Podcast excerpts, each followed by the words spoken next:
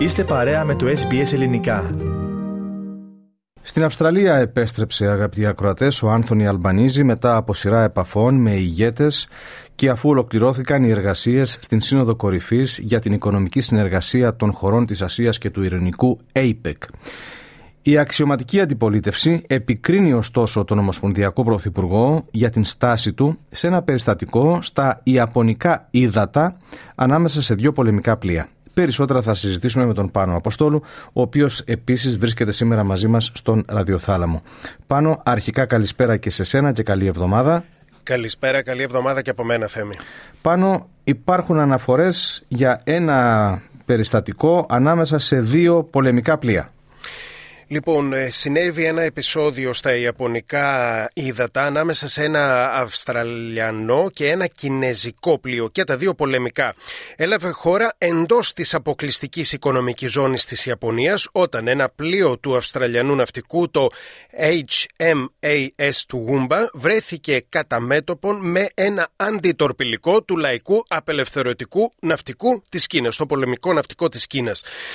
Το Αυστραλιανό προσωπικό προσπα... ζήτησε από τα παρακείμενα πλοία να απομακρυνθούν για να μην τραυματιστούν οι δίτες του, οι οποίοι προσπαθούσαν να ξεμπλέξουν δίχτυα αλίας από τις προπέλες του πολεμικού του... της Αυστραλίας. Ωστόσο, ο Θέμη, το κινέζικο πολεμικό πλοίο πλησίασε πολύ κοντά και τελικά οι δύο δίτες ανασύρθηκαν ε, με τραύματα.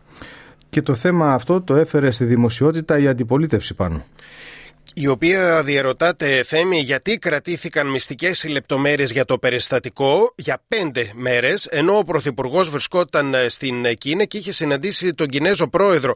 Ο σκιώδης Υπουργός Εσωτερικών της Αντιπολίτευσης, James Patterson, μιλώντας στο Έι Μπι Σι, είπε πως πρόκειται για μια πολύ περίπλοκη εξέλιξη που θα επηρεάσει, όπως κρίνει εκείνος τουλάχιστον, τις σχέσεις των δύο χωρών. It's pretty fundamental things like this, which was an active decision by the People's Libera- Liberation Army Navy to put Australian Navy personnel in harm's way and cause harm to them, that we should be really judging the Chinese government by.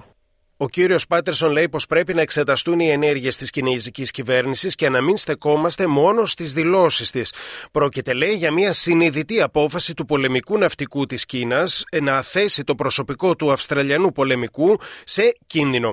Ο, κύριος, ο κύριος Πάτερσον πιστεύει πως ο Πρωθυπουργός γνώριζε για το περιστατικό τη στιγμή της συνάντησής του με τον Σι Τζι Πίνγκ στην Σύνοδο Κορυφής της ε, Οικονομικής Συνεργασίας Ασίας Χωρών της Ασίας και του Ειρηνικού.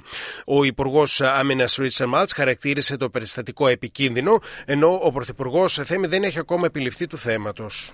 Πάντως, Πάνω, όπως λένε αναλυτές, η ένταση στην γεωγραφική περιοχή μας αναμένεται να συνεχιστεί για όσο διάστημα παραμένουν οι διαφωνίες που αφορούν την νότια Σινική θάλασσα.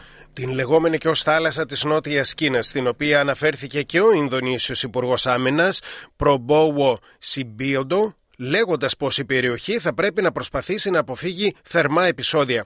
Στην πρόσφατη Σύνοδο Χωρών της Ασίας και του Ειρηνικού, η σύσφιξη των σχέσεων των ΗΠΑ με τις Φιλιππίνες επισφραγίστηκε με συμφωνία που φέρει την ονομασία Ειρηνική Συμφωνία Πυρηνικής Συνεργασίας.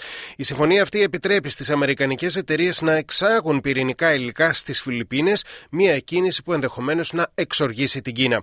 Ο πρόεδρος των Φιλιππίνων, Φέρντιναντ Μάρκος Τζούνιορ, είπε πως η νέα συμφωνία με την Αμερική σηματοδοτεί ένα θετικό βήμα προς τα εμπρός για την ειρηνική χρήση της πυρηνικής ενέργειας.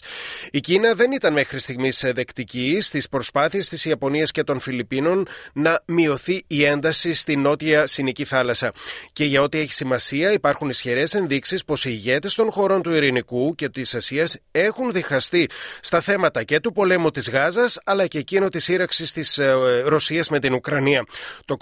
Το καλό νέο που προέκυψε από τη Σύνοδο ότι είναι, χω... είναι ότι οι χώρες συμφώνησαν να ξεκινήσουν προσπάθειες για την μεταρρύθμιση του Παγκόσμιου Οργανισμού Εμπορίου, Θέμη.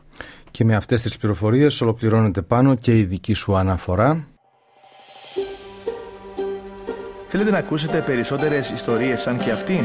Ακούστε στο Apple Podcast, στο Google Podcast, στο Spotify ή οπουδήποτε ακούτε podcast.